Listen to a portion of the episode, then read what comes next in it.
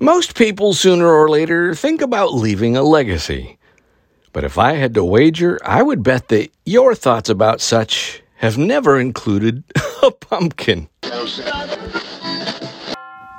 Welcome. Hello, hopeful. This is Roger Corville, and this is for the Hopes Always Be Ready segment where we supplement our daily Bible read through with a short exploration of an idea, something that relates to us thinking strategically and biblically and living more effectively as Sunday morning touches down on Monday morning and maybe doing something a little bit lighter on Fridays. Now, the article in question that I'm going to reference here is in uh, um, an online magazine called My Modern Met. That's where I saw the story, and it begins this way.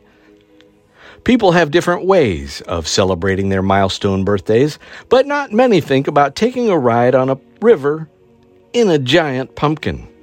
This year, which was 2022, Nebraska resident Duane Hansen celebrated his 60th birthday by doing what most people would consider almost impossible traveling down the Missouri River in an 846 pound pumpkin, one that he grew himself, to achieve a world record. Unquote. and just in case you're wondering, my friends, he went 38 miles and it took 11 hours. Of course, that makes a guy like me think about how you'd take care of certain uh, biological needs while confined to a floating pumpkin, but I digress. Now, the topic of what it takes to leave your legacy is a deep one, and listeners to this program won't be surprised that my default would be Jesus' words about not storing up temporary treasures here on earth, but instead staying focused on the eternal kind. But can I leave you with one thought? In his book Top 10 Ways to Be a Great Leader, author Hans Finzel spoke about asking a question of some friends that was this How would you describe a successful life when you're looking back from the finish line? Of the responses he got, leadership guru John Maxwell wrote him back and said this I have always stated that my definition of success is that those closest to me love and respect me the most.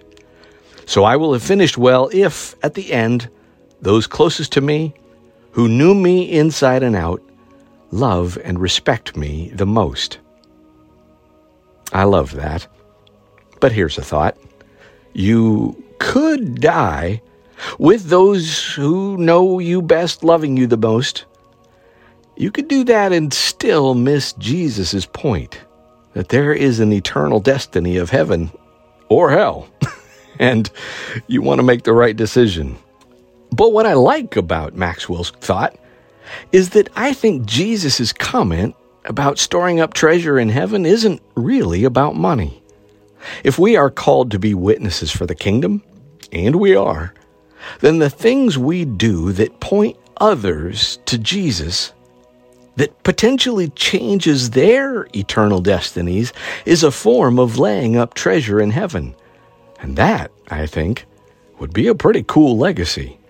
Spending time in heaven and having someone go, I'm here in part because of you. Now, there's nothing wrong, my friends, with pumpkin boats and world records. It's even kind of fun, I think. But whatever floats your boat, it might also be good to set your sights on something a whole lot more valuable than a world record to leave behind. I love you, my friends. Amen. Amen.